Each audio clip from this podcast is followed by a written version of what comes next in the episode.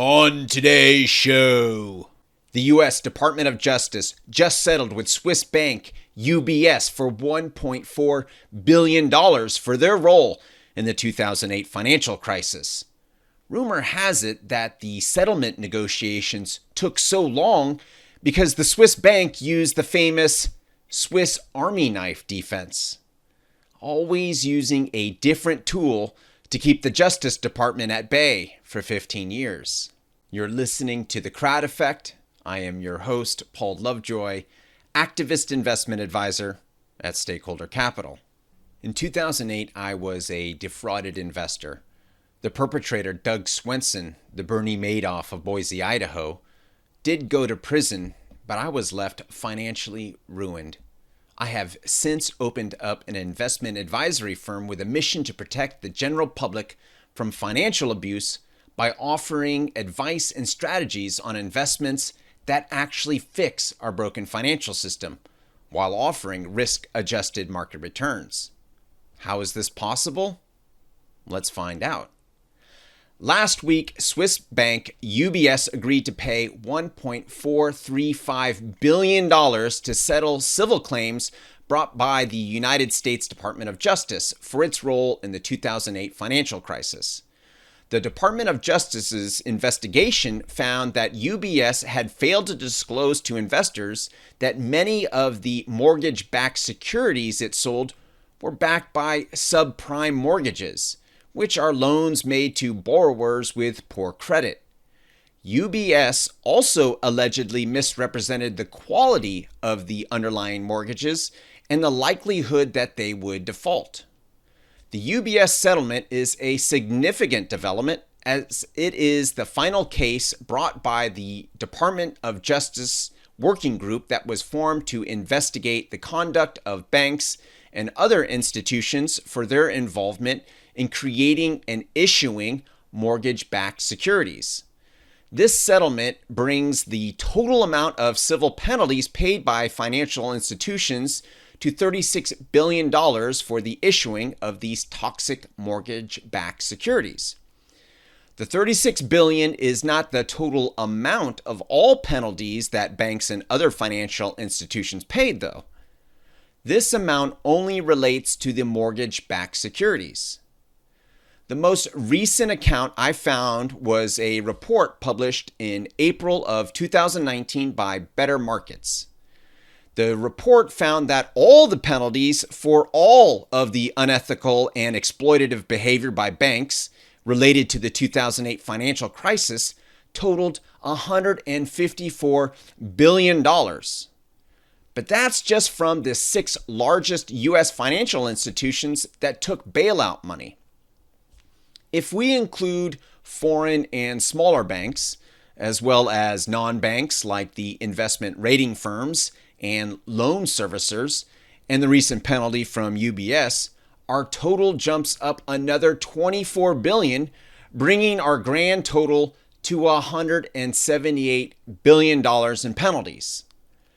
The crazy thing is is I'm not 100% certain that I included all the penalties related to the 2008 crisis. I am confident that the $178 billion is a fantastic estimate. The reason why I'm not 100% on this is because there are nine different federal financial service industry regulators. There's the Federal Reserve, or the Fed, the Federal Deposit Insurance Corporation, or FDIC, the Federal Finance Housing Agency, the U.S. Department of Housing and Urban Development, or HUD, the National Credit Union Administration, the Office of the Comptroller of the Currency, the Commodities Futures Trading Authority, the Security and Exchange Commission, or the SEC, and the Consumer Financial Protection Bureau. Plus, there's also the non governmental financial industry regulatory authority, bringing the total to 10 regulators. There are even more regulators at the state level, but we're going to leave those alone for now. All of these agencies have the power to penalize financial institutions. However, when these authorities have exhausted their capabilities, the Department of Justice steps in, which is what happened with many of the penalties, including this most recent and apparent final penalty of the Swiss bank UBS. $178 billion is a lot of money. And for me, it begs the question are these penalties an effective deterrent? The lawyers who collected half a billion dollars towards the Department of Justice's fund certainly think so. After the settlement was finalized against UBS, the lawyers all issued their self congratulatory statements. Here's one The settlement represents accountability for these entities and individuals who mistakenly believe themselves to be above the law, stated U.S. Attorney NDGA Buchanan. UBS's conduct in this case played a significant role in causing a financial crisis that harmed millions of Americans. The scope of the settlement should serve as a warning to other financial institutions, both large and small, of the significant penalties that can result when corporations misrepresent vital information to investors and undermine trust in our public markets. We are thankful for the collective efforts of our partners at the U.S. Attorney's Office for blah, blah, blah, blah, blah. I look at these press releases every day related to consumer financial abuse. And these agencies all say the same let this be a warning message. Well, what does the data say? Let's take another look at the report from Better Markets. The six largest financial institutions receiving bailout money have collected an additional $14 billion in penalties through 2019. Since 2019, the financial service industry has collected around $65 billion in penalties. I sourced this information from the Violation Tracker Project. When we look at the all time most penalized corporations, it's no surprise that five of the six companies that operate in the United States are big banks. It appears that all these penalties haven't been a deterrent at all. Kathleen Engel, a research professor of law at Suffolk University, says it best. The biggest flaw with financial penalties is that they may not be a deterrent if the money a company can make by not obeying the law exceeds the size of the potential penalty.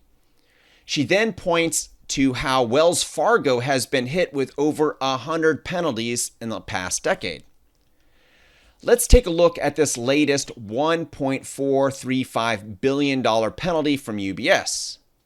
According to a CNBC investigation, this figure is nearly the same as the value of the residential mortgages it originated from 2005 to 2007.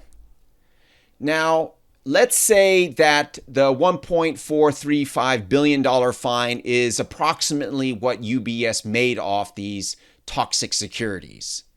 If we take this money and invest it with a 5% return with compounding interest through 15 years from 2008 to present, it comes to over $3 billion.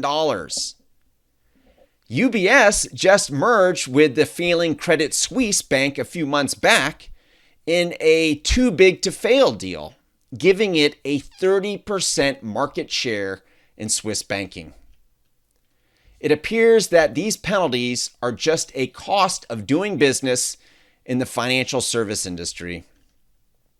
Our financial system is broken the problem is we can't hit them with a big enough fine where it will really hurt because it would put them in jeopardy of failing. And they're too big to fail. These banks prop up our entire economy. And all of the financial service regulators are only treating the symptoms and not treating the root cause. Now, many of us have thought about how corporations are designed with a corporate bottom line that looks out to maximize profits for their shareholders. And every three months, publicly traded corporations issue a quarterly report. If the report looks good and profits are up, then the stock price goes up and everyone is high fiving and big bonuses. However, when the report looks bad, the stock price goes down then shareholders can legally get company executives and CEOs fired. This creates an enormous pressure on the executive team to consistently increase profits every three months, which inevitably leads to unethical behavior. Then the firm gets regulated, making the company more expensive to operate, further increasing the pressure to increase profits. From where I'm standing, the pressure to constantly increase profits every quarter is the root problem of unethical and exploitative behavior with our financial institutions, and no amount of regulation can fix this. Banks should be regulated and fined. These firms must be held accountable for their actions. The root cause is how these institutions are designed in the first place, having a legal obligation to increase profits in the short term. What if there was a way to design a financial institution to look out for all stakeholders? A company's employees and customers, their vendors and suppliers, shareholders and investors, the environment the company operates in, the communities it serves, all stakeholders. What if there was a way for the general public to democratically design a company and become a part owner in doing so? we now all have that opportunity. There is a growing movement of companies that are designed differently. Companies that do not have this pressure to constantly increase profits above all else. That instead holds the view that it is in a business's own long term self interest to have a bottom line to all stakeholders. Because of Regulation A Plus and Regulation Crowdfunding, that went into effect in 2016, for the first time in history, anyone over the age of 18 with a U.S. bank account who has an extra $10 can now fund a small business, a social enterprise, or a startup company that values positive social and environmental impact. This is a way to be the change by building wealth ethically in a way that fixes our broken financial system. My name is Paul Lovejoy. I am a crowd investor, and I see you are one too. If you'd like to know the three secrets to ethically build wealth through private market crowd investing, go to stakeholdercapital.net.